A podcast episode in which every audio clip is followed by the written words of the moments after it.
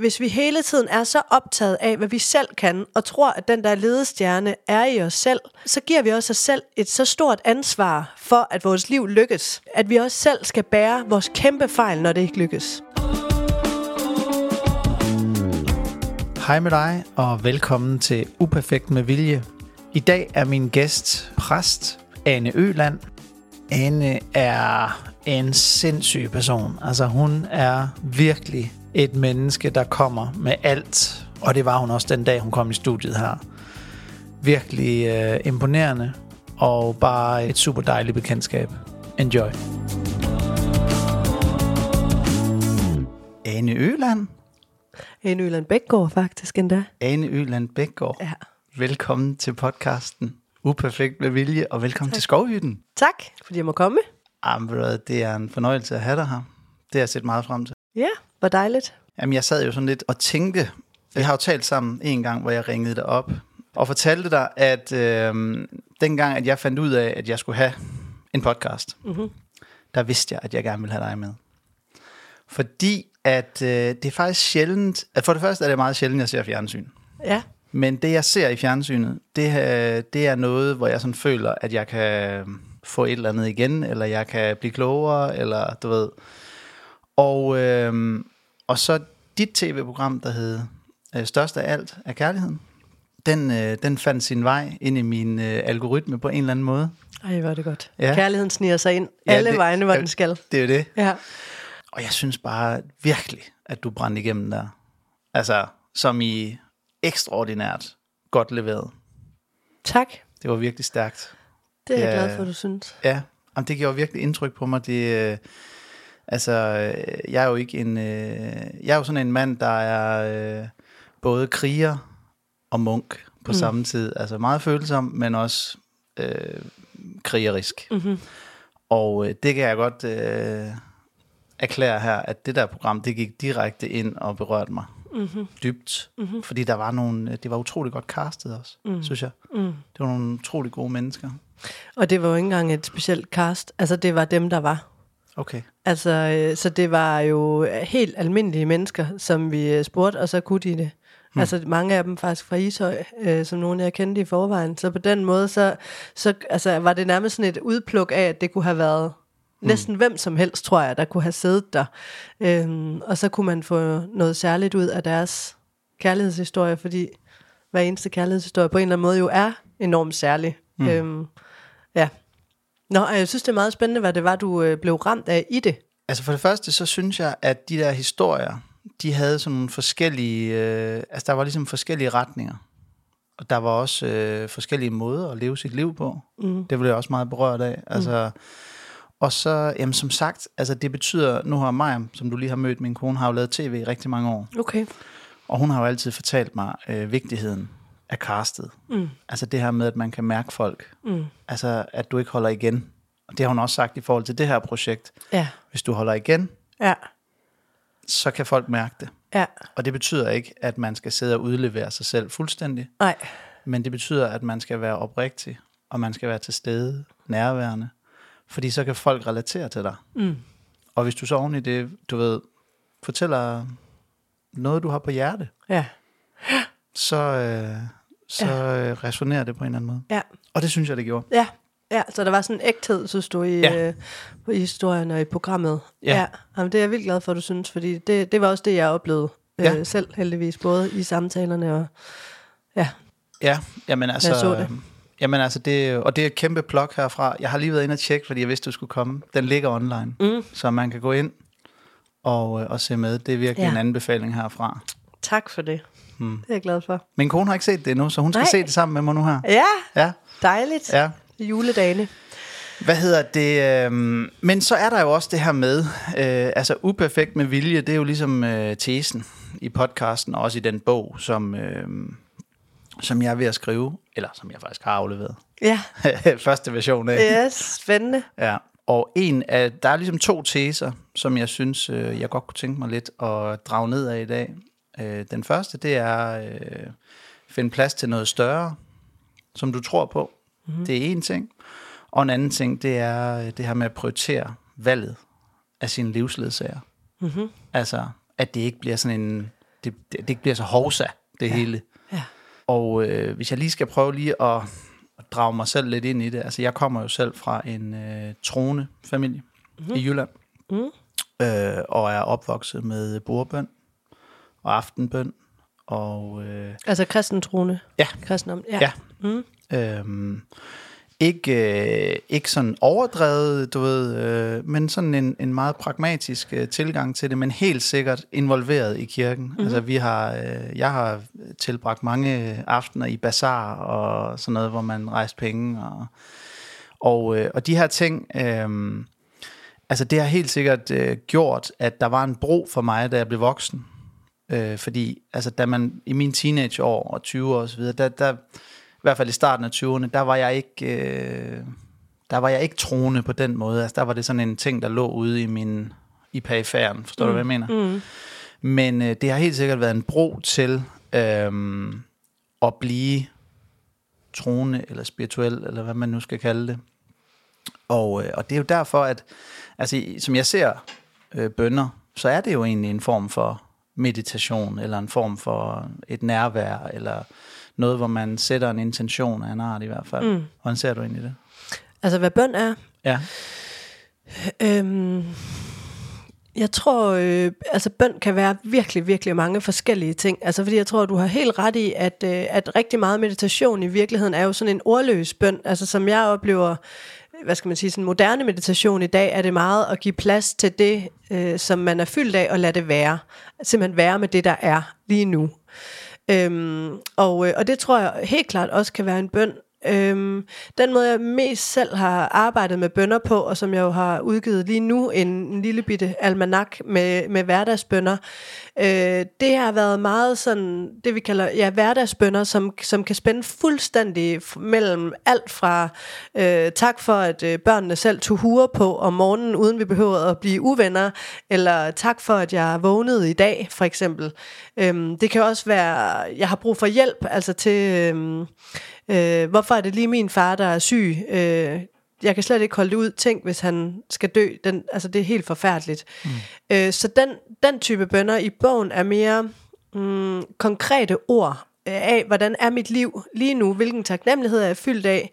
Og hvad for en desperation, eller undren, eller øh, håbløshed, eller sådan noget, er jeg fyldt af? Og det, det er lidt anderledes, tror jeg, end, mm. end meditation egentlig. Mm. Og så tror jeg egentlig også, at øh, bøn kan være, øh, altså på en måde at gå en tur ved havet, eller øh, altså gå ud i en øh, skov og kigge på anemonerne, uden at, det, at jeg ligesom skal noget med den gåtur, men, men bare ligesom være med det, der sker i naturen, og den der fornemmelse af at være, blive opslugt af noget større. Mm. Eller sætte sig ind i kirken for den sags skyld, og tænde et lys, hvor det er sådan, jamen, hvad tænder du et lys for? Det ved jeg ikke, men men det bliver på en eller anden måde også lidt en ordløs bøn, at jeg tænder det her lys, som sådan insisteren på, at lyset skal have overtaget i verden. Så, så jeg synes egentlig, bøn kan have mange forskellige karakterer. Og der, hvor jeg oplever, at bønnen bliver aller, aller, aller stærkest, det er, at når nogen beder for en. Mm. Øhm, altså det, jeg ved ikke, om du har prøvet det, at nogen har bedt for dig, men det er, altså det er, øh, det er, det er meget rørende, og jeg ved ikke, hvad det er, fordi altså, det der med, når nogen siger held og lykke, eller sådan noget, det er jo dejligt nok, men, men når nogen siger, øh, jeg beder for, at jeg vil bede for, at det bliver, som du ønsker, mm. altså, øhm, der er en anden kraft bag ved det, på en eller anden måde, som, og jeg ved ikke, om det er fordi, at man tager det, der er større, altså, som for mig er Gud, øhm, for nogle er det jo livet, eller universet, eller en højere magt, eller, mm. altså, i forhold til bøn ved jeg faktisk ikke, hvor, hvor vigtigt det er, altså det man, det man henvender sig mod, men egentlig bare den fornemmelse af, at man er en lille del af noget meget, meget større. Øh, og det, at, at nogen, altså at blive bedt for, er på en eller anden måde sådan at inddrage noget større end bare mig. Mm. Og så bliver man lille, og jeg synes, der er noget befriende i at være lille. Mm. Selvom jeg godt ved, at øh, der måske i dag, altså, der vil vi helst være store, og vi vil helst have magten til det hele, og vi vil have styr på det hele og sådan noget. Mm. Men synes du ikke, at der er, altså, det er som om, altså når jeg ser ud i verden lige i øjeblikket, så er der, selvom folk er fyldt med sig selv, på sociale medier og så videre, så videre, så videre, som du siger, altså, synes jeg også, der er en søgen efter noget større. Altså om det er mindfulness, eller meditation, eller øh, en religion, eller noget andet. Altså, du ved, det her, hvad er min plads i verden? Hvad er mit formål? Øhm, og det her med at bede for andre, det synes jeg er, det er en fantastisk ting. Men jeg synes også, det er fantastisk at bede en bøn, eller fokusere på sig selv. Mm-hmm. Altså, hvordan at man selv kan blive et bedre øh, menneske, en bedre version af sig selv. Hvordan at man finder det her formål i livet.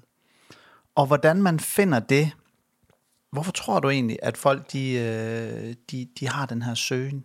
Jamen, jeg kan være helt enig med dig i, at det at altså, finde sit eget formål og finde ud af, hvad, hvad er min livsvej, hvad kan jeg gøre, og finde ud af, hvad har jeg magt til at gøre, altså hvilken vej kan jeg gå, øh, hvordan vil jeg gerne have mit arbejdsliv, øh, øh, hvilken ægtefælle vælger jeg, øh, hvor flytter jeg hen, i hvilket hus, i hvil, altså der er en masse ting, som vi på den måde har magt over. Mm.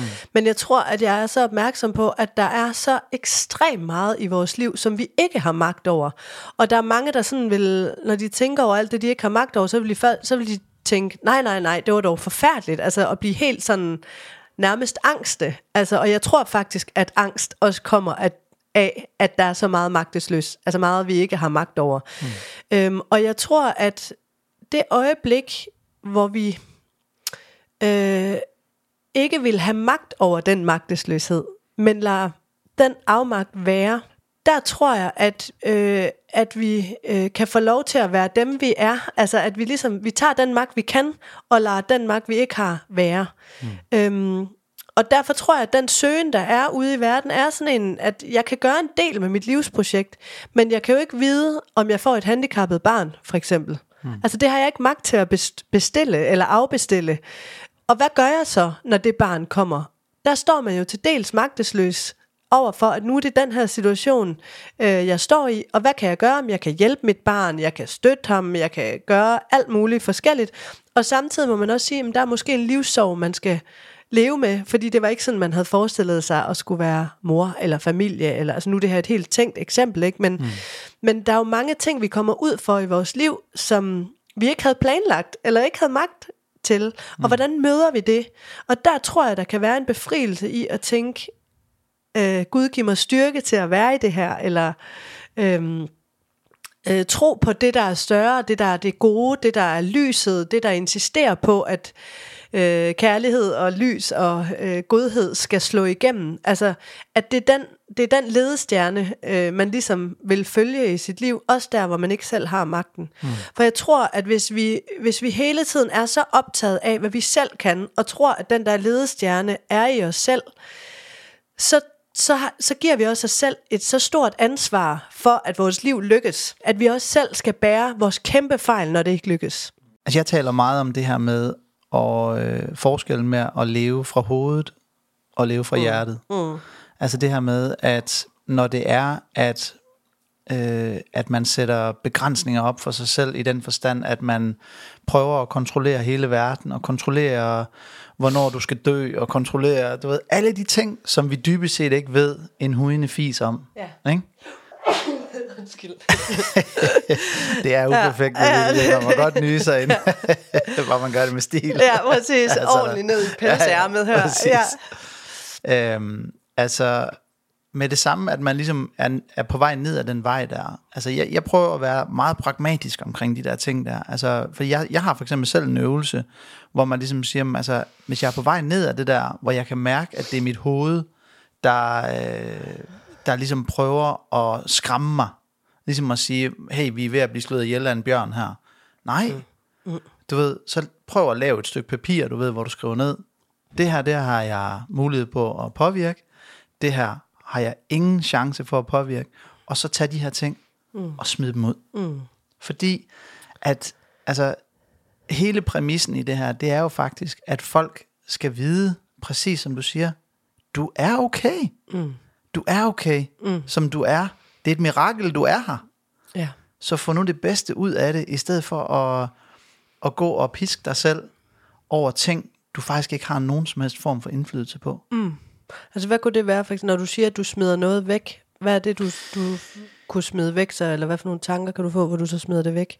Jamen altså, øh, jamen altså sådan et, et simpelt, meget øh, levende eksempel, det er, jamen den værste frygt, jeg har, det er der, at der skal ske noget med mine børn. Ja. Men kan jeg, har jeg nogen som helst form for øh, beslutning over det? Jeg kan beskytte dem, jeg kan sørge for, at de har det godt, og jeg kan køre dem i skole, og Ja. du ved, men reelt set, så er der ikke nogen, der ved, om der er en eller anden spade, der har drukket for meget her fra morgenen af, og smadrer direkte ind i os. Nej. Forstår du, hvad jeg Ja, mener? det forstår jeg godt. Og hvad gør du, når du så siger, at du smider det væk? Hvad Jamen- er det så, du smider væk? Jamen, så er det simpelthen at sige, prøv at høre, jeg, jeg gør alt, hvad jeg kan, for at holde mine børn sikre. Ja. Og jeg går ud over alle grænser for at holde dem sikre. Ja. Men in the end of the day, Ja. så kan jeg ikke 100% holde dem sikre. Nej. Så jeg, jeg bliver nødt til at lade være med at tænke på det. Okay, kan du det? Ja, det Okay. kan jeg. Så du, du, altså det, det du gør, du beslutter dig for, det vil jeg ikke tænke på, at der kan være en idiot, der har drukket for meget for morgenstunden. Altså, det er jo simpelthen... Altså, jeg kan jo sørge for alt det, jeg kan. Det er Ja. sørge for at holde for rødt. Ja. Sørge for at køre ordentligt. Ja. Sørge for at få vinterdæk på. Du ved, alle de ting, jeg kan kontrollere for, Ja. at mine børn skal være sikre i den tese der. Ja. Det gør jeg. Ja. Men jeg kan ikke styre Flemming over for Nej. nummer 10, Nej. der er en idiot. Nej. Det kan jeg ikke. Nej. Nej, men det er præcis det, jeg mener, altså med forskellen på magt jo. Altså du gør det, du har magt til. Ja. og det, du ikke har magt til, det er Flemming, eller hvem det nu er, der kører for hurtigt. Ja. Og, og det du så gør, det er, at du, du vælger ikke at have de tanker. Det kan jeg ikke. Altså, De jeg, tanker, de, de dukker op hos mig, så jeg har bare fundet ud af, at det der, øh, øh, det rum, jeg bedst kan være i med de tanker, når de opstår, og jeg er helt panik over, at der kan ske det værste for mine børn, det er faktisk i bønden. Mm. Altså det er faktisk at sige, Gud, jeg ønsker af hele mit hjerte, at der ikke er nogen, der kører mine børn ned om morgenen, eller noget mere konkret, hvis de er uvenner med nogen, eller du ved, de skal blive holdt mm. udenfor, eller hvad det nu kan være. Mm. Vil du, og vil du godt give mit barn styrke til at være i det, der er svært, eller sådan noget, ikke? Mm. Fordi øhm, jeg tror nogle gange, at når vi prøver at lade som om, at den afmagt, øh, og det er jo ikke det, du siger, at, du, at det ikke eksisterer, men nogle gange kan jeg godt få fornemmelsen af, at vi prøver at sige, at jeg vil ikke have de tanker, og så pakker vi dem væk. Min egen følelse af det, det er, at det bliver en lille smule som sådan en trykkoger, mm. hvor jeg propper al min frygt ned i sådan en trykkoger, øh, og ikke tager mig af den.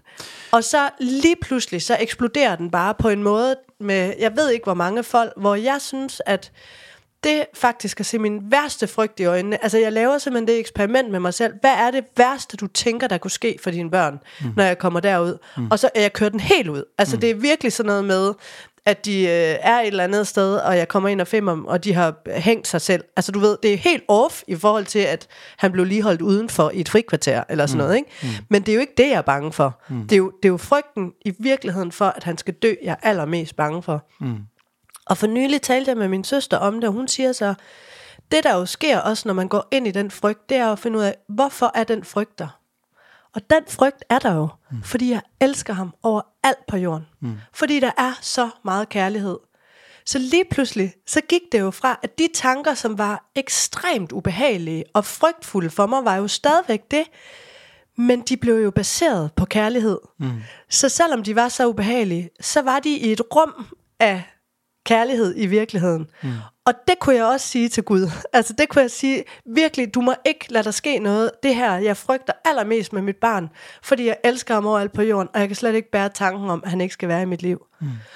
Og så, så var det ligesom om, at så, så var det ikke sådan, at jeg lød som om frygten ikke var der, men jeg lod den være der med det, som den i virkeligheden var et produkt af, mm. nemlig min kærlighed til mit barn. Præcis. Ja, Men, men det her med trykkåren, det er jeg fuldstændig enig i. Ja. Og det er også derfor, og det håber det kunne jeg godt mærke, at du... Øh, at Ja. du det er også det, du hørte mig sige, Ja. tror jeg. Det, altså, når jeg laver den øvelse der, mm. så demonterer jeg det faktisk. ja, Fordi at jeg adresserer det.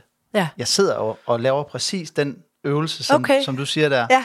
Altså, øh, hvor man ligesom siger, "Mm, altså det her, det er, hvad der potentielt kan ske. Det er det, jeg ligger og tænker på lige nu, Det er det. i min, øh, lige før jeg skal sove, eller whatever. Altså, Ja. hvad nu hvis? Ja, Og så lige tage sig tid til en side, og så sige, de her ting, det er det, der foregår i mit hoved lige nu.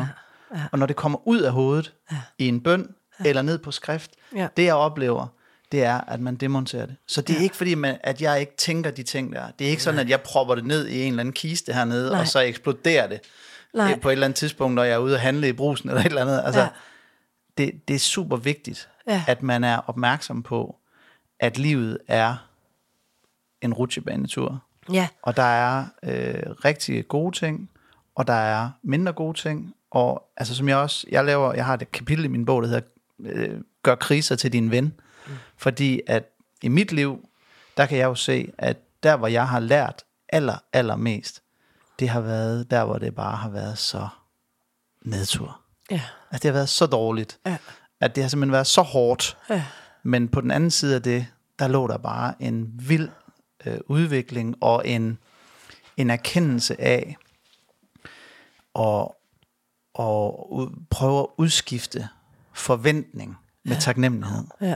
Altså taknemmelighed for at være til stede, taknemmelighed for, altså selvom øh, dine børn kan være fucking irriterende, altså ja. vær taknemmelig for, at du har dem. Ja. Vær taknemmelig for, at de er der. Vær mm. taknemmelig for, at I kan sidde og spise en middag, som de sidder og kyler ud over det hele. Altså, mm. forstår mm. du, hvad jeg mener? Mm. Altså, og med det samme, at man får det der mindset, mm. så, øh, så, så frigør man en masse energi. Ja. Og det betyder ikke, at man ikke stadigvæk har de her tanker, for det har mennesker. Sådan er vores hjerne simpelthen bygget, mm. at den prøver på at beskytte os. Mm. Og det gør den i god tro. Men man bliver nødt til at finde nogle strategier. Det kunne være bøn, det mm. kunne være meditation, det kunne være at sætte sig med et stykke papir, det kunne være en, en fjerde ting men få det, få det konkretiseret, få det talesat, få det, få det ud af dit system, så mm. det ikke er noget, der, som du går og bruger flere dage på. Mm. Men jeg tror, at grunden til, at jeg netop lige reagerer med det der med øh, den der trykkoger, og som du jo så også gør, det er fordi, jeg, jeg oplever rigtig mange mennesker, som jeg har i sjælesov, og sådan set også for mig selv, at det der er det, noget af det sværeste for mennesker, det er, at når vi har det på en måde, vi ikke bryder os om, så prøver vi at lade som om, at vi ikke har det sådan. Mm. Altså med sådan en, øhm, jeg er jo ikke en type, der er vred. Altså jeg har, jeg har aldrig ville sådan være vred. Jeg er altid glad. Okay, mm. men lige nu kan jeg mærke, at du er rigtig, rigtig vred. Mm. Altså, så i stedet for at lade som om du ikke er vred, fordi du ikke er en type, der er vred, skal vi så ikke lige sige, at du plejer ikke at være en type, der er vred, mm. og nu er du vred. Mm. Altså, så du lader, eller øh, det kan også være mennesker, der er i sorg, for eksempel, ikke, og har mistet nogen, og virkelig, virkelig er i sorg, og lige pludselig oplever glæde mm. og bliver helt forskrækket over, at de sidder og griner over et eller andet, fordi de tænker, jeg kan jo ikke være glad. Jeg er jo i kæmpe sorg over, jeg har mistet det her menneske, så jeg må ikke være glad. Mm. Og det er sådan, nej, men du er glad lige nu, og det har ikke noget at gøre med, om din kærlighed til det menneske er stor eller lille, fordi du er stadigvæk i sorg og oplever glæde. Mm. Så jeg tror, det jeg mener med det, det er, at jeg tror rigtig meget angst kommer af, at vi ikke vil være dem, vi er, og at vi ikke vil have det sådan, som vi har det. Mm-hmm. Og at vi så lader som om, at vi har det på en anden måde, for både at snyde verden med, at vi måske er bedre og øh, øh, mere i send eller et eller andet, end vi i virkeligheden er, og i virkeligheden for at snyde os selv. Altså for, at vi på en eller anden måde, øh, i det forsøg på at lade, som om vi ikke har det sådan, kan blive en bedre udgave af os. Mm. Og det tror jeg er noget af det mest angstfulde overhovedet, og jeg tror det er derfor, at Øh, nogle af mine bønder i min bog er for eksempel også sådan noget, jeg har en bøn, der hedder, øh, giv mig lov til at, at øh, lufte min indre svinehund. Fordi den har de fleste af os, altså du ved, sådan noget med, jeg hader, når folk går foran i køen, eller du ved, altså sådan nogle fuldstændig latterlige ting, hvor det er sådan, ej, men prøv nu at være taknemmelig over, at du overhovedet har råd til at købe mad og sådan noget. Ja, ja, men når man står nede i netto, og nogen går foran, eller hvad det nu kan være, der pisser en af, ikke? Så det der med, lige der var jeg ikke så rummelig, som jeg gerne ville være, og det skal jeg have luft for, fordi jeg er ikke så perfekt, som jeg ville ønske, jeg var. Jeg er nøjeregnende, jeg er jaloux, jeg kan ikke glæde mig på andres vegne, fordi jeg er pisse misundelig over, at de fik noget, jeg ikke fik. Altså, mm. Så det der med faktisk også at... Og erkendelsen af, at det er okay at være sådan. Det er det faktisk. Jo, men det er jo ikke rart at være sådan. Det er det ikke, men og det er jo derfor, at man skal prøve at finde nogle strategier til at behandle det, være i det, altså håndtere det. Altså for eksempel, jeg vil give dig et eksempel. Altså for eksempel det her med at stå nede i Netto for eksempel, ikke? Mm. og der er en, der bliver, øh, der, der føler, at han har mere ret til at komme til kassen end dig. Ja. Altså jeg har jo sådan noget, der hedder 90 sekunders reglen. Det er et konkret værktøj. Ja. Og det betyder, at man er i den følelse, at ham der, ja. han er en nar. Ja. I 90 sekunder. Ja og acceptere, at du synes, han er en nar. Mm. Men lad være med at reagere på det, fordi mm.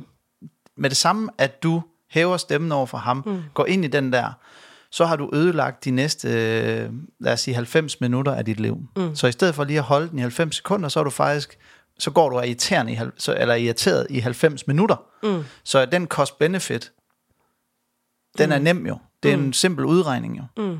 Ja, hvis du kan. Altså, der lyder det til, at du måske er et, et, et større rumligere menneske, end jeg er, fordi jeg synes tit, jeg har lavet sådan nogen, også over for min mand, du ved, hvor jeg sådan tænker, Øh, ja, okay, jeg synes virkelig, det er irriterende, det du gør nu, og jeg reagerer ikke på det, fordi vi er bare forskellige, og, det, og jeg er meget taknemmelig for ham på bundlinjen og alt det der. Og så kan jeg bare se, at når det så er sket på tredje dagen, så starter jeg ikke ved 0, når jeg eksploderer. Så har jeg alligevel samlet til bunke, fordi at, du ved, nu har han gjort et eller andet tre dage i træk. Ikke? Så starter jeg ikke sådan med, ej, det kunne være fedt, hvis du måske kunne have lyst til ikke at stille gryder øh, med gammel havgrød i vasken. Det vil jeg blive glad for. Det vil være den optimale måde, men du kan høre bare det, jeg siger det nu, er ikke engang helt frit, fordi jeg er allerede lidt irriteret over bare at sige det. Så det der med, ja, altså, jeg synes ikke altid, jeg formår det. Hmm. Jeg vil ønske, jeg kunne. Altså, jeg vil virkelig ønske, at jeg var en, der bedre kunne slippe øh, ting, og ikke blive irriteret over det, og øh, kunne bruge sådan nogle redskaber og sådan noget. Men nogle gange, så tror jeg faktisk også, at, og du siger det der med at finde nogle værktøjer til at kunne være i det, hvor jeg tror, der er noget befriende i også at tænke, jeg er jo i det. Mm. Altså, om det er okay eller ej, jeg synes ikke, det er okay, at jeg reagerer sådan her. Og jeg behøver ikke at synes, det er okay. Jeg lever stadig, og jeg er stadig gift med ham. Mm. Og det må jeg så tage note om, at det er sådan set det vigtigste, der kommer ud af det, om nogen synes, det er okay eller ej. Og hvis jeg ikke synes, det var rigtig okay, så kan jeg sige undskyld bagefter. Fordi mm. det er trods alt det, jeg kan gøre. Mm. Men jeg synes, at altså, øh, du ved, når nogen så kommer også til mig og siger, jeg ved simpelthen ikke, hvordan jeg skal leve med det her, at jeg er vred, for eksempel. Eller, og hvor jeg jo så siger, det gør du jo. Mm. Altså, du behøver jo ikke at finde ud af, hvordan du skal leve med det, for det gør du jo. Hver eneste gang, du trækker vejret, så er det en del af dit liv at du er vred. Mm. Men jeg tror, det er mere befriende, at du siger højt, at du er vred, i stedet for at lade som om, at du ikke er vred, når du er det. Mm. Jamen, du, altså, du, jeg synes du også, du sidder og beskriver øh, øh, gode dele af øh, sociale medier, for eksempel. Ja. Altså det her med at være noget, som man ikke er. Ja. Og illustrere over for andre og dig selv, at du er noget, du ikke er. Ja. Som er fake. Ja. Øhm, og det må jo gøre ekstremt ondt. Ja. Øh, også i sjælen, hvis det er, at man sidder og pretender et eller andet, som man ikke er. Men, men jeg vil bare sige, bare lige for at slå en sløjf på den her, altså, øh, det har jo taget mig år mm. at komme herhen til. Mm. Og jeg fejler stadigvæk. Mm. Der er stadigvæk tidspunkter, Nå, hvor... det var dog heldigt. Jamen, prøv at høre. Altså, du var da næsten ikke til at holde ud, jamen, prøv, du var holdt jamen, op. Jamen, prøv at høre. Altså, det er, det er jo... Altså, uperfekt med vilje betyder jo, at man er velvidende om, at man er uperfekt. Man er de facto uperfekt med vilje. Mm. Men man har også en vilje mm. til at blive bedre. Mm. Til at forbedre sig. Mm. Til ikke bare at stå til, fordi at den måde, som jeg anskuer det, der er større end mig, jamen, øh, det er universet. Mm. Og det er, og jeg har ikke noget mod at kalde det Gud, eller noget andet. Jeg er ligeglad, hvad det hedder. Mm. For mig, der er det noget, der banker på døren en gang imellem. Og hvis jeg hører efter, så åbner jeg døren. Og så sker der nogle ret vilde ting. Mm. Altså, og hvis man er villig og ydmyg nok til at lære, mm. og blive bedre til at være stille i 90 sekunder, så kan det være, at man skal starte med 10 minutter, mm. eller 5 minutter, whatever. Mm. Men prøv at træne det. Mm. Prøv at blive bedre. Altså fordi, fordi du tænker, at det er i stillheden, der kan ske noget, det er det, du mener? Jamen, altså, jeg har jo sådan mange strategier og mm. rammer, mm. Mm. som har gjort, at jeg er kommet et sted hen, hvor jeg føler, at jeg har ekstremt meget meningsfuldhed. Mm. Og det er derfor, jeg har valgt at lave det her projekt. Mm. Fordi at, at det simpelthen er blevet så øh, orkestreret, og så, hvad skal man sige, konkret, mm. at jeg føler faktisk, det er noget, som folk kunne få noget ud af. Mm. Og det er derfor, jeg gerne vil dele det. Mm. Øhm, men det er bestemt ikke mig, der sidder og siger, at jeg er perfekt. Nej, det, det hører jeg heller ikke. Det er det modsatte. Ja. Altså, men jeg har lavet nogle ting, som har gjort, at jeg er velvidende om, at jeg er uperfekt, ja. og det er okay. Ja. Men jeg er blevet væsentligt bedre til en masse forskellige ting på grund af de her ting. Mm. Så, Men jeg tror, det jeg reagerer på, du siger, det er det der med at sige, at noget er okay. Ja. Altså, hvor, hvor jeg egentlig tænker, mm, altså, hvis det er ægte uperfekt, eller du ægte har fejlet, eller du ægte har gjort nogen fortræd, så synes jeg, det er svært at sige, at det er okay. Altså, i, i virkeligheden, og jeg, jeg tror måske, altså det der med, at vi lever i sådan en tid, hvor vi hele tiden skal evaluere tingene som værende det ene og det andet, og derfor skal det have sådan et markat, at det er okay. Det, altså, jeg, jeg kunne egentlig bedre tænke mig at sige, sådan er livet. Hmm. Altså, det er, at vi fejler, og vi skal ikke fejle. Vi skal hele tiden gøre os umage. Vi skal hele tiden gøre det bedre, og det kan vi ikke. Hmm. Det synes jeg, der er noget befriende i, fordi vi lever i sådan en tid, hvor vi hele tiden skal gøre det bedre. Vi skal hele tiden gøre os mere umage. Vi skal være mere reflekteret. Vi skal være sødere ved hinanden. Vi skal være sødere ved os selv. Vi skal have mere ro. Vi skal arbejde. Altså, der er så meget, vi skal, og jeg bliver helt træt bare af at sige det. Mm. Hvor nogle gange synes jeg faktisk, der kunne være noget befriende i, øh, og det er det, jeg arbejder rigtig meget med mine konfirmander med, og det er faktisk også det, du siger, at give dem en pause, når de kommer ind i kirkerummet. Altså virkelig sådan, lige nu skal I ingenting. Jamen er det okay? Det ved jeg ikke, om det er. Det, det vil jeg slet ikke vurdere. Lige nu skal I bare være her med det, der, det, I kommer med. Hvad enten I har haft en super dag i skolen, eller I har kommet til at gøre nogen fortrædet, eller hvad det er.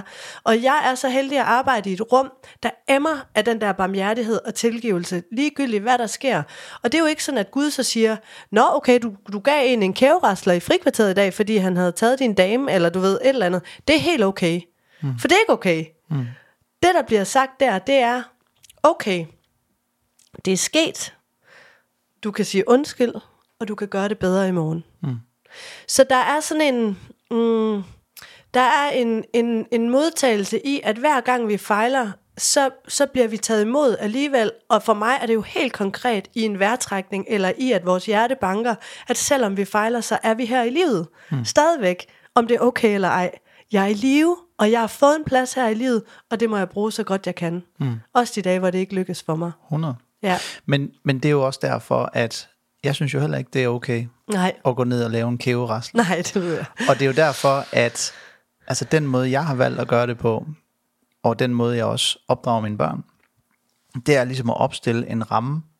Inden for den ramme, giv den gas. Fyr den af, mand. Gør alt, hvad du har lyst til inden for den ramme. Mm. Hvis du kommer udenfor, så ved du, nu er du forkert på den. Mm. Du er ude et sted, hvor det faktisk ikke er okay. Mm. Det er menneskeligt, mm. men det er ikke okay. Nej. Hvad er det for en ramme, det synes jeg lyder spændende? Jamen altså, det er jo, altså jeg har jo meget, øh, altså mit liv består rigtig meget af disciplin. Mm. Altså disciplin til øh, at være et ordentligt menneske. Disciplin til at være en bedre version af mig selv. En disciplin til at være øh, en god ægtemand. Mm. Må jeg spørge om noget? Ja. En bedre version af dig, hvad er det? Jamen det er, jeg kan for eksempel øh, sige til dig, hvad, min, øh, hvad mine prioriteter er. Ja. Altså jeg går øh, ekstremt meget op i øh, krop, sind og sjæl. Altså øh, mit helbred, simpelthen. Mm. På alle de tre parametre. Mm. Altså øh, at holde mig stærk, at holde mig øh, reflekteret, mm. og holde mig glad. Mm. Og det gør jeg så ved hjælp af du ved, mindfulness, eller øh, træning, eller øh, mm. du ved, at blive bedre. Mm. Nummer to, det er, det er min familie. Mm. Min dejlige hustru og mine børn. Mm. Mine nærmeste venner. Mm. Nummer tre, det er mit arbejde. Mm. Fordi at det er det, der har fået os hertil. Øh, sådan rent, du ved, mm. økonomisk og hvad der nu ellers er. Og det er, mit arbejde er noget, der giver mig rigtig meget glæde. Mm. Øhm, Men er det en bedre version af dig? Er det ikke bare dig? Øh, det er mig. Mm. Men jeg synes, det er en bedre version af mig, fordi at, øh, at jeg igennem de her øh, rammer kommer et sted hen, hvor jeg gør de ting, som gør mig glad. Mm. I stedet for at komme ud et sted, hvor jeg ligger og øh, soder rundt i... Øh, i øh, alkohol og øh, du ved øh, fed mad og alle sådan nogle ting, mm. som jeg ved ikke er godt for mig. Og det mm. betyder ikke, at jeg ikke spiser fed mad engang mm. imellem. Jeg har sådan 80-20, mm. hvor øh, hvis min datter hun laver en fed dejlig kage til mig, så æder jeg den. Ja. Men øh, det er ikke sådan, at jeg sidder og æder kage hver dag, for eksempel. Nej. Fordi at det får jeg det så dårligt af. Mm. Og det ved jeg. Og det er en mm. ramme. Mm. Og det... Øh, Altså grunden til at reagere på det, det er jo fordi, jeg tænker, at, hvis, altså, at det lyder også lidt slidsomt, og ville være en bedre udgave af dig, hvor jeg tænker, hvad nu hvis du er, du er lige som du skal være, som du selv siger, du vil nok sige okay, at du var okay, jeg vil måske være sige, du er som du skal være, mm. og du så gør, hvad du kan for at dit, lave de rammer om dit liv, der bliver bedst muligt. Enig. Jeg tror bare, at når man har gjort det i så mange år, som jeg har, mm. så tror jeg, at man, altså, der ligger en ekstrem frihed Ja. for mig mm. i at have de ting i mit liv. Mm. Altså have sådan nogle pejlemærker, hvor jeg ved, at det, det er her. Og kende sig selv så godt, Ja. at man ved, det er her til jeg skal, og det er, det er det her område, jeg skal bevæge mig, fordi der har jeg det simpelthen så dejligt. Mm. Og jeg er, jeg er glad, jeg er lykkelig, jeg føler mig lykkelig. Mm. Du ved, det, er, øh, det, er, det sætter dig fri. Mm. Og, øhm, og det er jo en søgen, altså for mig er det at være spirituel. Mm. Altså at, at tro på, at der er en, at du er okay. Mm. At du er bare dig. Mm. Men det er klart, at der ligger også i vilje mm. en, et ønske om at blive en bedre version mm. af mig selv. Fordi mm. jeg er ikke perfekt, og det bliver jeg aldrig. Mm. Men jeg tror godt, at jeg kan blive, øh, hvad skal man sige? Du kan øh, nærme dig. Ja, jeg kan da få det bedre. Ja. Altså lige nu har jeg det bare pis godt, altså, Ja. og det, øh, Ja. det håber jeg også, du kan mærke, Ja. når vi er sammen, at der er overskud, og, Ja. og det, det tilskriver jeg faktisk de her ting. Ja. Og det, øh, og en af de ting, det er jo også en af de ting, som du arbejder med til dagligt, det her med, at der er noget, der er større end os selv, Mm. og jeg bekymrer mig ikke så meget, som jeg har gjort, Mm. Omkring ting, jeg ikke kan kontrollere. Nej. Nej, så du har faktisk set den der afmagt i øjnene, og lade være med at prøve at tage magt over den, Ja. der hvor du ikke kan. Ja. Jeg har også set en befrielse, oplevet en befrielse i det også. Mm. Ja, det kan jeg virkelig genkende. Men, men Ane, er der en forskel på at være spirituel og være troende? Øh, ja, det vil jeg i høj grad sige. Altså troende, i hvert fald hvis du er øh, praktiserende troende inden for en trosretning, ja. som jeg er, ikke? Altså, ja. hvor jeg er kristen. Altså fordi det, som jeg jo synes er en kæmpe fordel for mig ved at være kristen, det er, at jeg ikke, nu siger jeg i gåsøjne, bare tror på universet, eller moderen jord, eller livet, men at jeg tror på en Gud, som jeg har fået fortalt historier om, hvordan tager imod mig. Og man kan sige, nu ved jeg ikke så meget om, hvad det vil sige egentlig at tro på jorden, eller, men det er nok noget med at være en del af et system eller sådan noget. Men det jeg jo i hvert fald ved med kristendom, det er, at der har vi en konkret fortælling om, at øh, Jesus blev født på jorden til at fortælle, hvad Guds plan var. Og at Guds plan var at tage imod, altså sprede kærlighed og fred og tilgivelse ud over alle grænser. Også der, hvor det var fuldstændig uretfærdigt, øhm, at gøre, hvad han kunne for, at der kunne opstå fred i stedet for krig. Øh, og, og den tro på den Gud og den mission, hvis du øh, vil sige det, eller den vilje, som det jo i virkeligheden også er, og den insisteren på, at det gode og øh, forsoningen og tilgivelse og det nådefulde og skal ske hele tiden og skal trumfe alt andet i vores verden. For mig er den tro ekstremt livsfuld. Øhm, og for andre kan det jo være noget andet, men, men det er meget afgørende for mig, at når jeg ligger der og er ude af den, fordi jeg ikke synes, at jeg gør det godt nok, eller jeg føler mig utilstrækkelig, eller jeg igen har skældt mine børn ud på en måde, som jeg havde svoret, jeg aldrig ville gøre igen, og så mistede jeg besindelsen, og ser mig selv stå og råbe af dem, og bliver så flov og skamfuld bagefter.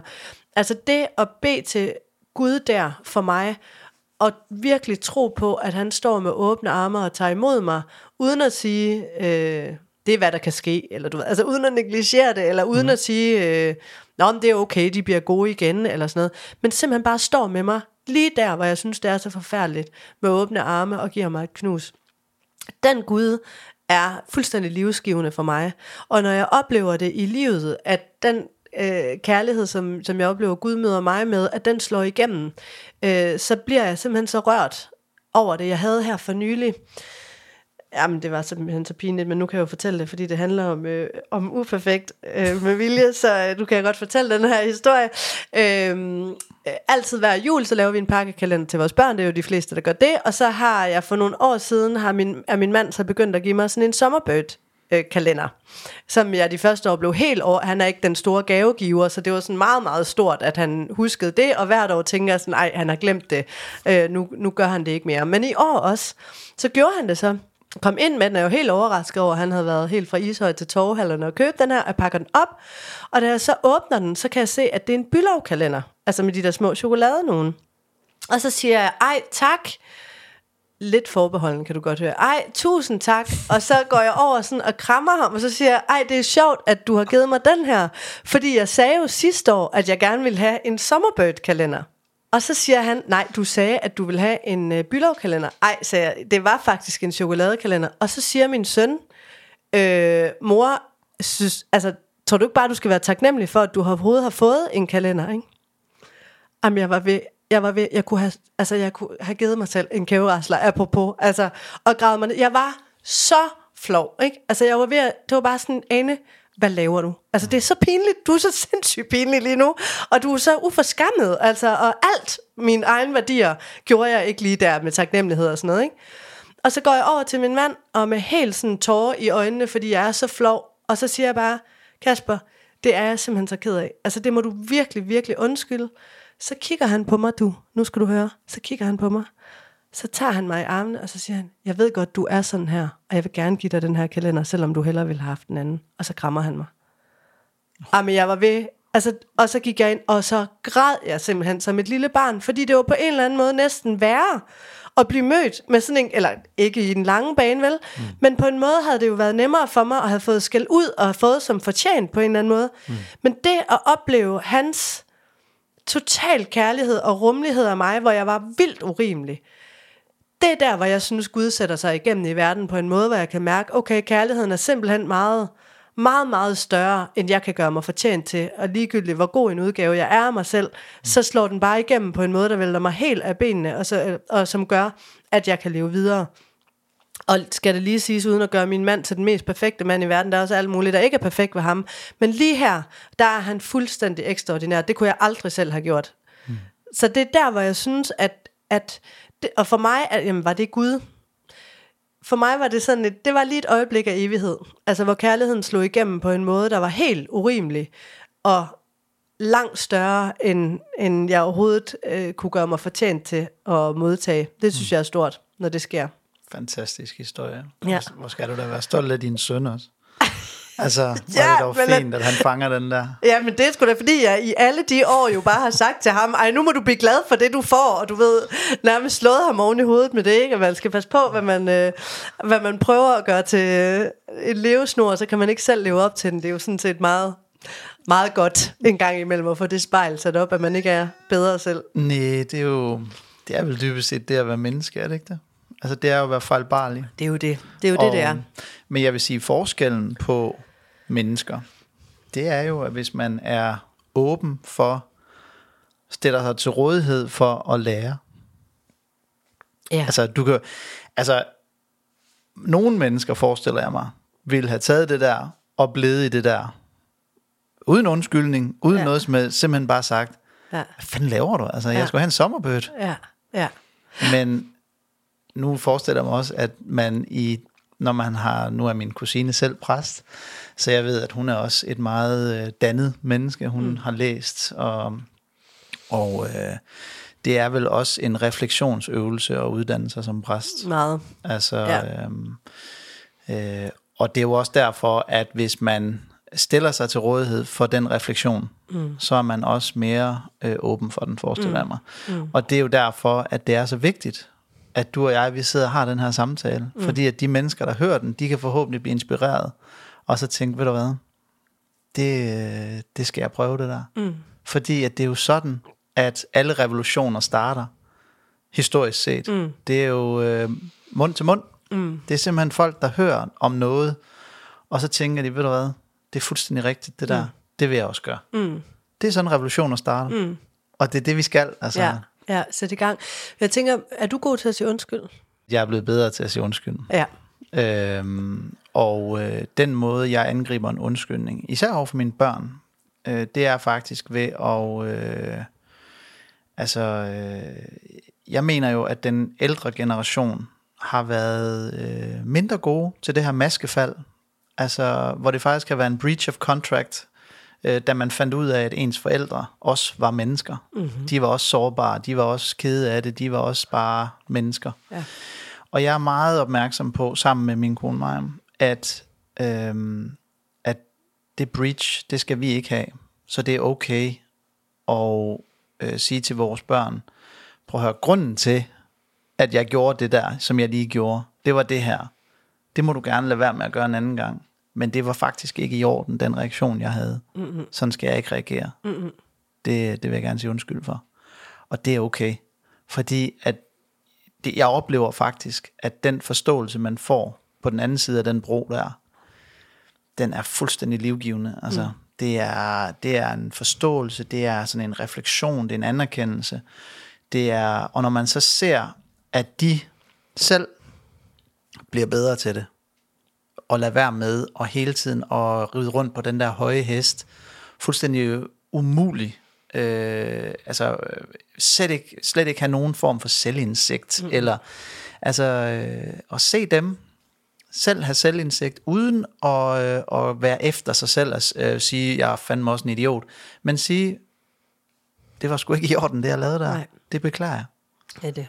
Altså, og igen, altså det er jo, det er jo sådan nogle små, simple ting, men mm. hold kæft, hvor er det svært. Altså. Men jeg synes jo også, at det at sige undskyld, kræver jo faktisk, at man kan se, og man tør stå ved, at man ikke er perfekt. Mm. Altså også i ens eget selvbillede. Mm. At man faktisk tør sige, hov, her, øh, her, gjorde, her, det, her gjorde jeg noget, jeg, ikke, jeg ville ønske, jeg ikke havde gjort. Her var jeg ikke så fed, som jeg gerne ville have været. Eller så overskudsagtig, som jeg gerne ville have været. Øh, og det, det tror jeg er svært. Altså det kan være svært, hvis man hele tiden øh, prøver at være... Øh, bedre, end man er i virkeligheden, øhm, så tror jeg, det kan være svært at tage den skyld på sig, som mm. det reelt er, når man skal sige undskyld. Og jeg tror jo i virkeligheden, at det der med at give grunden til, hvorfor man gjorde, som man gjorde, den tror jeg, man skal tage en helt anden samtale. Fordi hvis man begynder at sige, øh, jeg gjorde, som jeg gjorde, fordi sådan og sådan, så kommer der en lang forklaring på det, hvor undskyldet skal på en eller anden måde have lov til at stå helt alene som en, lige det, at jeg råbte, det var ikke i orden, og det vil mm. jeg sige undskyld for. Mm. To timer senere. Jeg kunne godt tænke mig, når jeg siger, at du skal tage vinterstøvler på, så tager du vinterstøvler på med det samme. Fordi mm. ellers så er det, at jeg kan blive nervøs for, at jeg mister mit temperament. Mm. Ikke? Men ligesom ja, lad de to ting... For, eller vi kommer, kommer for sent. For sent eller ja. hvad det nu kan være. Ikke? Øh, men det der med at lade dem være i to forskellige, øh, to forskellige kontekster, hvor det ene er jo sådan helt eksistentielt at sige undskyld. Det andet er praktal, altså praktiske ting, eller logistik, eller det kan jo være alt muligt, men, men at forklaringen ikke nødvendigvis behøver at hænge sammen med undskyld. Mm. Men altså, hvis jeg lige må prøve at lave en segue her. Mm. Nu er jeg jo blevet podcastvært. Yes, go for it. Ja. Altså... Øh, Især fordi jeg ikke rigtig ved, hvad Segway er. Så, så jeg er meget spændt på, hvad der kommer til at ske. ja, det er du har hyret sådan et uh, polka-band, der ja, kommer ind, en lille festligt indslag. Nej, det er ikke en af de der dumme cykler, alle de der turister, de kører rundt på. Det er jo også en Segway. ja, okay. Hvad er det? En Segway, det er sådan en bro fra, mm. noget, fra noget til noget andet. Oh, ja. yes. Fordi jeg tænker faktisk, at... Det kan jeg i hvert fald sige, at det øh, føler jeg også er en af øh, de store piller i et godt parforhold. At man, øh, at man ser hinanden præcis på den måde der. Mm. At der skal være plads til dig. Mm. Lige så vel som der skal være plads til mig. Men øh, det her med at hylde hinandens forskellighed i stedet for at se det som en kæmpe nedtur. Mm. Øhm, altså jeg taler meget øh, omkring det her, øh, med mig om det her med, at altså sådan et banalt eksempel, det kan være, øh, hvordan man fylder opvaskemaskinen. Mm. Er du den, den, der er god til det, eller den, der er dårlig til det? Jamen altså, jeg fylder den som sådan en øh, vaskebjørn på amfetamin, eller sådan noget. Altså. okay, det jo også skrækkeligt. ja. Og hun, øh, altså mig fylder den som sådan en øh, balletdanser, du ved, ja.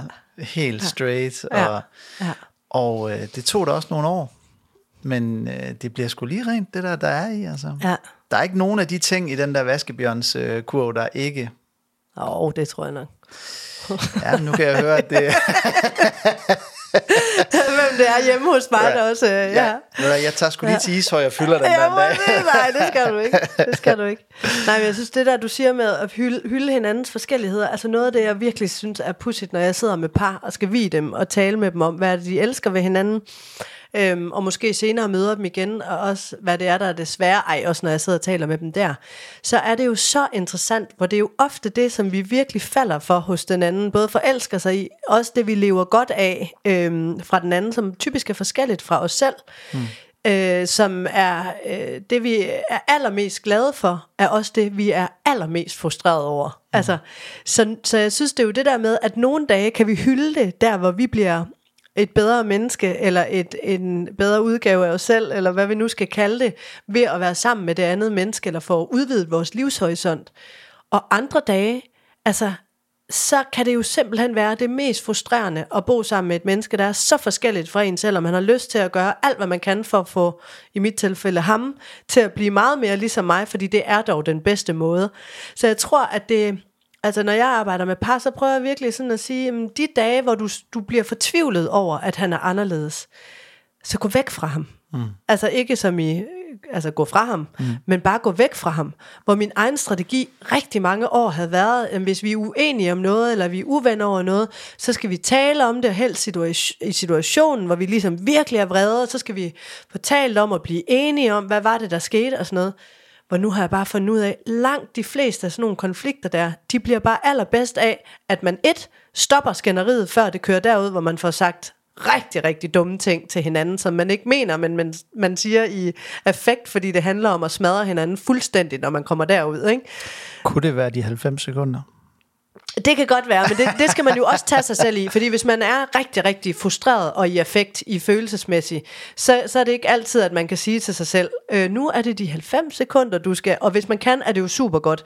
Altså jeg siger altid til min par, prøv at få stoppet jeres, hvis I kan mærke her et skænderi virkelig, virkelig, der er på vej op, forlad rummet. Altså, I skal gå væk fra hinanden, fordi mm. hvis vi først får sagt de der ting, der virkelig, virkelig er ubehagelige, så er problemet, at når de er sagt, så er de jo sagt. Mm. Selvom at man kan sige bagefter, det mente jeg ikke.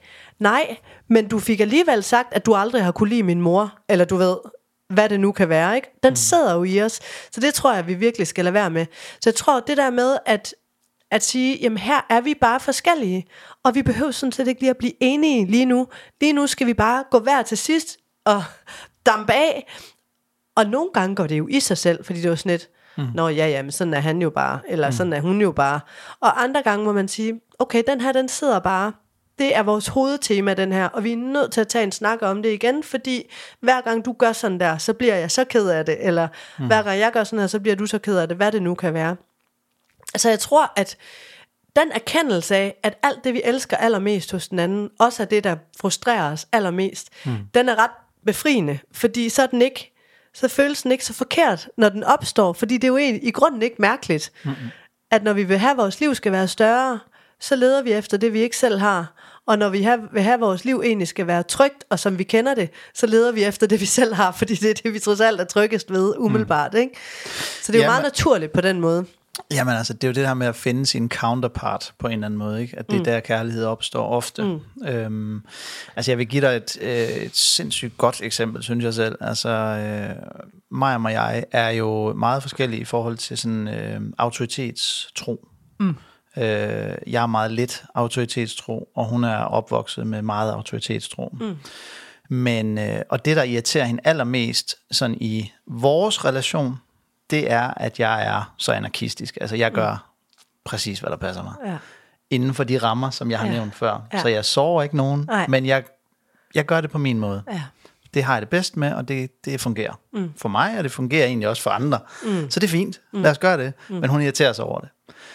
Så har der været nogle situationer her de sidste øh, par år, øh, hvor vi har været i nogle situationer, øh, hvor at der var nogen, der, ville, der havde en holdning til nogle forskellige ting omkring vores liv, omkring vores børn blandt andet, og nogle forskellige andre ting. Og øh, min reaktion er bare, det kan I glemme det der. Mm. Det kommer ikke til at ske. Vi går nu. Og hun synes til at starte med, at det er super akavet. Ikke? Er det sådan, øh, ja, vi går nu. Det skal vi ikke. Det kan ja. I glemme det der. Ja. Så det kommer ikke til at ske. Så it's off the table. Ja. Jeg sender en mail mm. afsted. Og så siger hun til mig her den anden dag, så sætter vi os ned, og der er så gået to år siden, at den her situation, den har udspillet sig. Og så siger hun til mig, du skal vide, at øh, det var en rigtig beslutning, du traf. Mm. Og den støtter jeg 100% op omkring, og jeg vil gerne sige tak, fordi at du tog den beslutning. Mm. Og jeg er helt fuldstændig tryg ved, når du tager de der beslutninger der, fordi at du har ret mm. mange gange, mm. fleste gange. Mm. Ofte i vores pri- private relation, synes mm. jeg, du er røv irriterende. Ja. Men sådan den overordnede, ja. der er jeg rigtig glad for, at du er sådan der. Ja. Fordi så er der ikke nogen, der går hen over os. Nej. Og det, ja, det var virkelig... Ja. Øh, ja. Men jeg vil så sige, at noget af det, vi også var opmærksom på, da vi mødtes, altså det er også, at vi kommer fra forskellige baggrunde. Og det vi talte meget om, det var, jamen, vi elsker hinanden, vi er meget forskellige, men det er meget vigtigt, at vi afstemmer de grundlæggende værdier, mm. inden vi får børn, for eksempel. Mm. Fordi der var ikke nogen af os, der ville skilles. Det var vi klar over. Det var ikke et ønske, det er der ikke nogen, der vil. Mm. Men altså, forstå mig ret, det, mm. altså, det, det var jeg vidderligt ikke interesseret i. Mm. Og øh, det tror jeg er vigtigt. Det her med, at man sætter sig ned, og det er også derfor igen tilbage til det her med, at man skal ikke, det skal ikke være sådan en hovsaløsning, det her med livsledsagelse. Altså, jeg har gået sindssygt meget ind i det. Mm. Altså, jeg har virkelig gået op i hende her. Altså, jeg kan næsten ikke beskrive, hvor meget jeg elsker hende. Altså, mm. jeg synes, hun er så vidunderlig. Mm. Altså, og det ville gøre så ondt på mig, hvis det var, der var nogle sådan helt grundlæggende ting, som vi ikke var enige om i forhold til børneopdragelse. Mm. Resten, det finder vi ud af. Mm. Men børneopdragelse, der synes jeg virkelig, det er vigtigt, at man ligesom har en eller anden form for, man behøver ikke at være 100% enig, men at man har sådan nogle grundlæggende ting, det er sådan her, det skal sådan cirka foregå. Mm. Er det så, så blevet sådan? Altså er det blevet sådan, som I snakkede om dengang? Ja, fordi at der er lavet, altså jeg tror det var sådan, det var sådan tre-fire grundlæggende ting, hvor vi bare lige tjekkede af.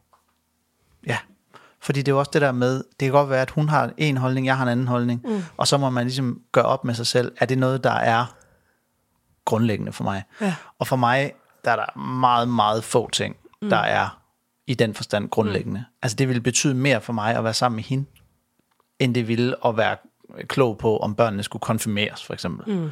Altså, det finder vi ud af. Mm. Det, er ikke den, det er ikke en kamp, jeg vil tage, mm hvis det betyder, at jeg ikke skal være sammen med dig. mm Fordi du er du er bare the mm. soul of my mm. life. Altså. Mm. Så, men jeg vil stadigvæk sige, at når man finder sin counterpart, og finder den her psykopat, som er skør og bare all over the place, mm. så synes jeg alligevel, det er vigtigt, at man sætter sig ned og kigger hinanden i øjnene, og prøver at afstemme de værdier der. Mm.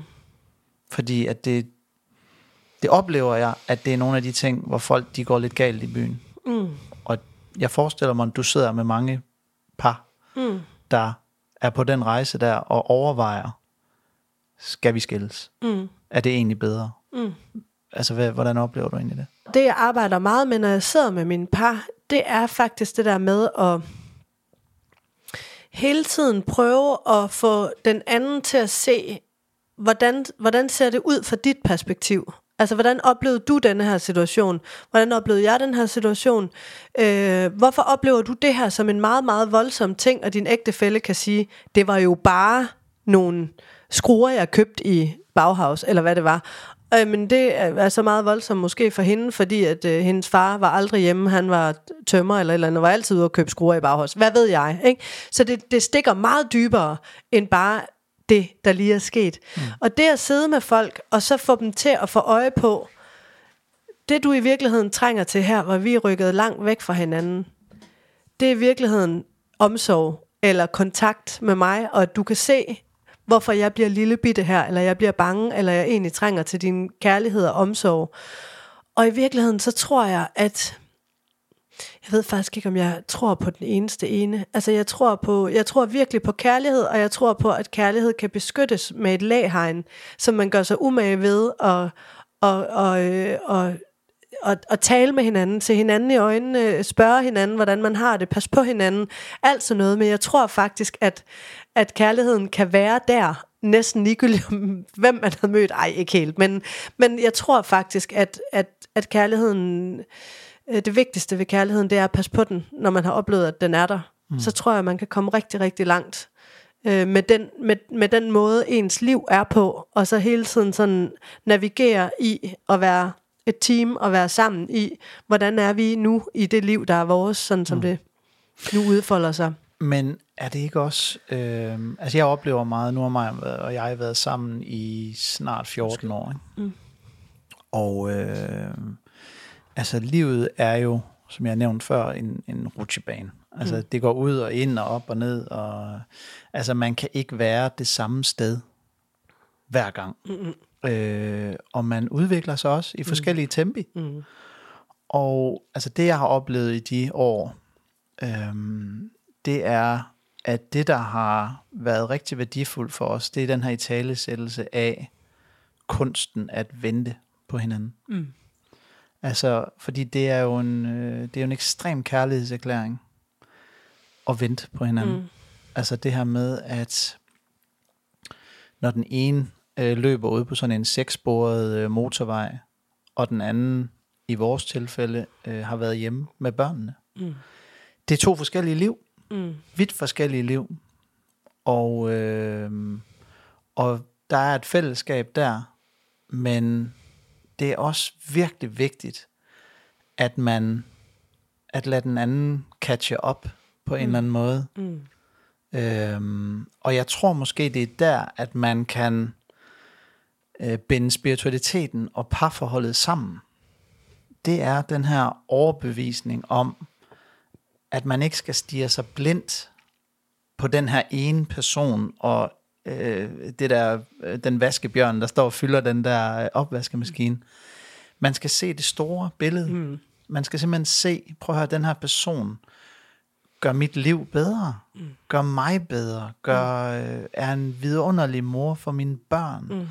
Du ved, så man ser den her helhed. Mm i det parforhold. Ja. Giver det mening? Ja, fuldstændig, og det er jeg helt enig med dig i, at, at det er så godt at se hinanden som en samlet pakke. Altså, at man, min mand, han beskylder mig nogle gange for, når jeg sådan siger, ej, over hos dem, der gør de sådan og sådan, eller du ved, de, hvor han sådan siger, det er jo ikke en blandt selv slikbutik, altså at være i et parforhold, vel? Altså man får på en eller anden måde lidt en pose slik, og så, så er der noget, man virkelig elsker i den der pose slik, og så er der noget, man synes er lidt bittert, eller øh, lidt for stærkt, eller, men det, det, det, det, det, det hele hører sammen i den pakke, der nu er jeres ægteskab, eller jeres relation. Mm. Og hvis man grundlæggende, ligesom du siger, kan have, øh, altså lad taknemmeligheden være over det, den anden gør, eller den have øje for, at den anden gør ens liv større på en eller anden måde, eller gør en selv bedre, eller hvad man skal sige. Hvis det, der er det grundlæggende i det, jamen så er man jo enormt heldig, ja. altså at man har det sådan. Og så tror jeg samtidig, så tror jeg også, det er vigtigt, at det, øhm, at man hele tiden har, har øje på, at altså kærlighed kan visne, hvis den ikke bliver passet. Altså mm. så er det jo ligesom sådan en værtindeblomst, der kommer, og så bliver den sat i en vindueskarm, og så dør den, fordi der ikke er nogen, der vander den. Sådan mm. er det også med kærlighed. Og det er rigtigt, at vi kan vente på hinanden. Samtidig vil jeg også sige, at det er vigtigt, at vi så er enige om, at nu kører du ud på motorvejen i seks spor, og jeg holder her og venter. Mm. Er vi enige om, at det er det, vi gør? Ja, det er vi. Godt. Fordi hvis den ene bare kører, og den anden sidder tilbage og egentlig godt ville have været med, ud på den motorvej, eller selv have ville køre på landevejen, eller hvad ved jeg, så er det, man kan blive komme meget langt væk fra hinanden, fordi mm. man faktisk ikke har fået forventningsafstemt, eller fået talt om inden, hvad er det, Altså, vi skal sammen i vores ægteskab. Mm. Og jeg tror, at når man bliver gift, så er det jo ikke kun økonomien, man deler. Så er det jo også energien, mm. man deler. Altså, hvornår, den ene, hvornår har den ene meget energi, hvornår har den anden mindre energi. Det er jo både i løbet af dagen, men det er jo også i løbet af livet. Altså, mm at man kan jo have nogle år, hvor man er helt flad, eller man kan have nogle år, hvor man er kæmpe høj i hatten og kan klare alting, ikke? Mm. Og hvordan er den anden i forhold til det? Vil han eller hun bære med? Nej, det vil han ikke. Okay, men så er jeg jo nødt til at lige at tage seriøst, og så kan jeg jo ikke bare gøre det, jeg vil, fordi jeg er jeg er på hold med en, som ikke vil det. Altså, mm. Så det der med hele tiden at, at have den der kontakt, kærlige kontakt med hinanden, det tror jeg er ekstremt vigtigt, mm. øh, at, man, at man gør det i en, en relation, hvis man vil blive ved med at være sammen. Mm. Vi har sådan et øh, vi har sådan et quote der hænger inde på vores opslagstavle, som handler som siger et ægteskab handler ikke kun om at se hinanden i øjnene. Det handler om at se samme vej. Mm. Ja. Og det synes jeg er så fint. Ja. Altså, det var Ja. et citat, vi fik i vores bryllupsgave. Ja, ja, ja det er rigtig fint, fint. altså. Ja. Øh, de havde også en gave med, så fedtet var de Ja. ikke. vi kom med Men et det kan du sikkert ikke huske, hvad var. Nej, har ingen. Og det er jo det, der er interessant. Ikke? Hvad er det for nogle gaver, der egentlig er de største? Det var måske den. Anne, vi har jo sådan noget her i øh, Uperfekt med Vilje, som hedder Memento Mori. Mm. Og det er jo noget, jeg øh, lærte, da jeg boede i Italien. Og øh, det betyder, husk, du skal dø. Mm-hmm. Og øh, det er jo noget, som, øh, der var jo en ansat i den romerske hær, som altid gik bag ved herreføren og bare sagde, Memento Mori, Ja. Memento Mori. Fordi at når du husker, du skal dø, så lever du fra hjertet. Mm. Og øh, det er sådan en, en ting, som jeg synes er øh, meget øh, vigtigt for den her præmis. Mm. Det er, at man lærer at trække vejret ned i hår, at man lærer at trække vejret ned i hjertet, og at man lærer at mærke efter, hvordan man egentlig har det. Mm. Øhm, og så act accordingly. Øhm, og det er skide svært, Mm. men når man lærer det, så er det virkelig en øh, vidunderlig ting. Mm. Men øh, lever du fra hjertet, Ane? Ja, det gør jeg nu. Øh, og når jeg siger det på den måde, så er det fordi, at øh, jeg har øh, i meget, meget stor del af mit liv indtil for et par år siden, vil jeg næsten sige, haft sådan en fornemmelse af, at jeg ikke... Øh, altså, at jeg, at jeg levede af anerkendelse. At jeg levede af andres anerkendelse. Og jeg levede af andres ros, og andres blik på mig, og andres øh, velvilje og accept af, hvem jeg var. Øhm, og det har gjort, at mit hoved altid har været på overarbejde. Det betyder, at jeg har kronisk hovedpine. Jeg kan ikke lade være med at tænke, at det simpelthen har, øh, hænger sammen med det. Jeg har også kronisk kæbespændinger, og jeg tror simpelthen, jeg har bidt tænderne sammen for meget i mit liv. Altså fordi jeg bare har, jeg har bare altså, kørt øh, af og, øh, og klaret det. Altså og klaret det og klaret det i sådan et kampmode. Øhm, og det tror jeg har været meget fra mit hoved, fordi jeg har ville opfylde den der, øh, altså prøve at opnå at blive god nok. Øhm, fordi jeg generelt har haft en, altså, en fornemmelse af ikke at være det, og ikke at kunne finde ud af, hvad min eksistensberettigelse var. Så derfor har jeg været meget afhængig af andres anerkendelse.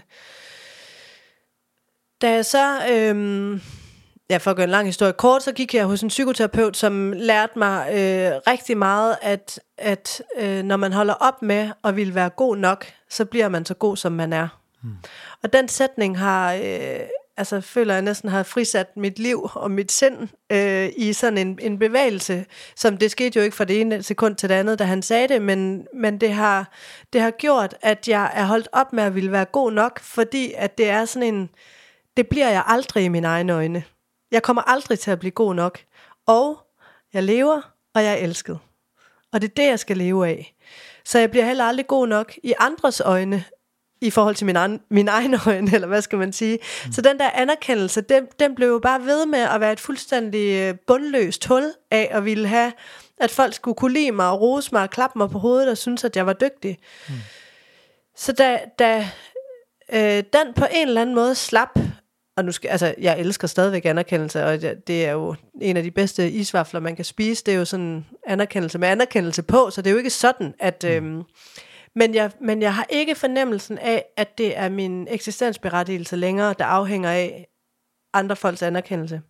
Og det betyder, at mit hoved ikke er helt så meget på overarbejde længere, fordi jeg ikke hele tiden skal lave en strategi for, øh, altså en kampplan, eller hvordan jeg ligesom skal få det næste fix, eller hvordan jeg skal øh, sørge for, at, øh, øh, at mennesker kan lide mig, eller sådan noget, ikke? Mm.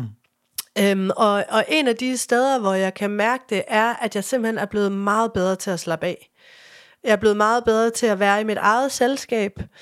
Øhm, og jeg tænker, at når jeg kan være i mit eget selskab og have det godt med det, så betyder det jo, at, at der er noget glæde, uden at nogen andre skal rose mig for det. Mm. Altså, at det, glæden er bare lige der, hvor jeg faktisk er alene og godt, og godt kan lide mig. Øh, fordi jeg synes, jeg i mange år har gerne har ville være en anden, og øh, der er stadig mange situationer, hvor jeg vil ønske, at jeg gjorde noget anderledes, og hvor jeg bliver sådan helt, ej Ane, gid du var lige gjort det ligesom ham eller hende, eller sådan noget. Og det, men det er, det er, øh, det lever jeg med, at det er nu, fordi det er ikke, jeg kan mærke, det er ikke det, der gør, om jeg må være her eller ej, for jeg er her jo. Hmm. Altså, så det er ikke, jeg kan ikke gøre mig fortjent til at være her. Jeg er her, og jeg fik et liv, og jeg er endda også så heldig, at jeg lever både en familie og venner og alle mulige relationer, hvor folk godt kan lide mig og elsker mig for den, jeg er, uden at jeg behøves at være hverken perfekt eller fejlfri eller noget som helst. Altså, jeg har sådan en bøn i min bog, som jeg holder meget af selv, der hedder, øh, tak for, at hun kender mig ud og ind, og stadig vil være min ven. Det er smukt. Altså, det er den der fornemmelse af, at det er jo, ja, det er jo let nok at kunne lide hinanden, når vi er lækrest og fedest og cool og kloge og alt muligt. Ikke? Mm. Men hvem er det, der tager imod os, når vi ikke er så gode, som vi gerne vil være, eller vi endda måske er, ikke er gode, eller ikke er søde, eller... Mm. Så den der befrielse i nu, at øhm, øh, jeg lever mere fra hjertet nu, vil jeg sige. Og det har bøn faktisk også været. Det, det er ret fornyeligt, hvilket er utroligt har været præst i 12 år, så det er ret vildt, at det kun er for nyligt inden for de sidste par år, at jeg selv bruger bøn sådan ret aktivt. Jeg brugte det med min far, da jeg var barn, og det er helt klart der, jeg har lært det, og det er jeg meget taknemmelig for, at han, han gav mig den gave at kunne bede til noget, der var større end mig. Fordi jeg også kan mærke, at jeg nu som præst ikke bare er præst fra hovedet, med alt det, jeg har lært, og det refleksive, og øh, det, jeg har lært på universitetet, og bøger, jeg har læst tonsvis af, og, men at jeg virkelig også er blevet præst fra hjertet, fordi at jeg bruger både mit eget bønsliv, min egen desperation, min egen uformåen, øh, mit eget liv, øh, både når det kører og når det ikke kører. Øh, så der er helt klart en, en, en anden ærlighed for mig i at være til i dag, end der har været før, og det øh, har desværre ikke gjort, at min hovedpine er fuldstændig forsvundet, men jeg har en fornemmelse af at være mere, hmm, altså at jeg simpelthen bare er en del af en kæmpe stor sammenhæng, og lille bitte, og kan godt lide at være det. Hmm. Så jeg er både ydmyg og ekstremt taknemmelig, altså ekstremt taknemmelig over at få lov til at være her og være hmm. elsket. Jamen, jeg tror, det er derfor, du er så sej. Altså, at du er en fed præst, altså. fordi at, øh, ja, det er du. Du er en fed præst. Okay. Ja, fordi at du øh, owner det der. No.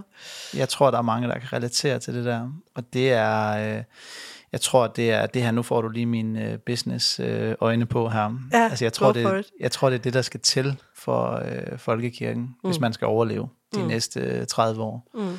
Det er, at man skal have nogen, der øh, siger det, som det er. Mm i stedet for at forholde sig til en eller anden verden, der ikke er. Mm. Øhm, det er der heldigvis mange dygtige præster, der Det er der nemlig ja, efterhånden, og det er, øhm, det er meget befriende. Mm. Øhm, også fordi konkurrencen er så stor, fordi at der er bare så meget lige nu, øhm, hvor folk finder den der frihed og finder den der fred i noget andet. Mm. Men at der også skal være, at det er også et, et helt legitimt alternativ. Mm at høre på sådan en som dig, mm. fordi du er super klog, og du er relaterbar, og det, det synes jeg virkelig er, er dejligt at høre. Og altså for mig, nu prøver jeg lige at slå en sløjfe på alt det her med, med at tro og spiritualitet og så videre. Altså når du siger de her ting, altså det er jo så sindssygt vigtigt for mig, at tingene er målbare. Mm. Øh, og jeg kan også fortælle dig, at noget af det, som jeg måler min spiritualitet på, det er nemlig præcis, at jeg er blevet bedre til at slappe af. Mm. Jeg er blevet bedre til at øh, lade være med at være vred. Jeg er blevet bedre til at sove. Mm. Du ved, jeg, mm. altså, der, der er sådan nogle ting, som simpelthen kommer, når det er, at man øh, slutter, fred, slutter fred med ja. sig selv, giver mm. slip. Øh, og man er god nok. Mm. Altså, og mm. jeg synes, det er så smukt. Mm. Øh, og jeg har en masse ting, som jeg gerne vil tale med dig om, Anne, så du må, øh, du det må bliver love. en another afsnit, som du, de vil have sagt i julekalender. julekalender. ja. det, øh, det, bliver et andet, øh, det bliver et andet, du må love mig at komme igen. Det har været en fantastisk snak. Øhm, jeg tror, vi, vi lukker den ned her, fordi mm. at du og jeg, vi skal også lige have tid til at høre noget musik. Ja. Men øh, det får lytterne altså først øh, lov at høre på fredag, mm-hmm. når det er uperfekt fredag. Mm-hmm. Og øh, jeg kan bare lige få en lille tease, og så kan jeg sige, at Anne har skrevet den fedeste mail. Jeg, jeg kan ikke huske, at jeg har læst så fed en mail. Jeg skreg og grin, og jeg synes, det var så fedt. og jeg løb op og viste den til mig, og sagde, ja. prøv lige at se, det her, det er cool. Altså, ja. det er fedt, det her. Så øh, det må I høre mere om på øh, fredag. Yes. Tak fordi du kom ind. Tak fordi jeg blev inviteret.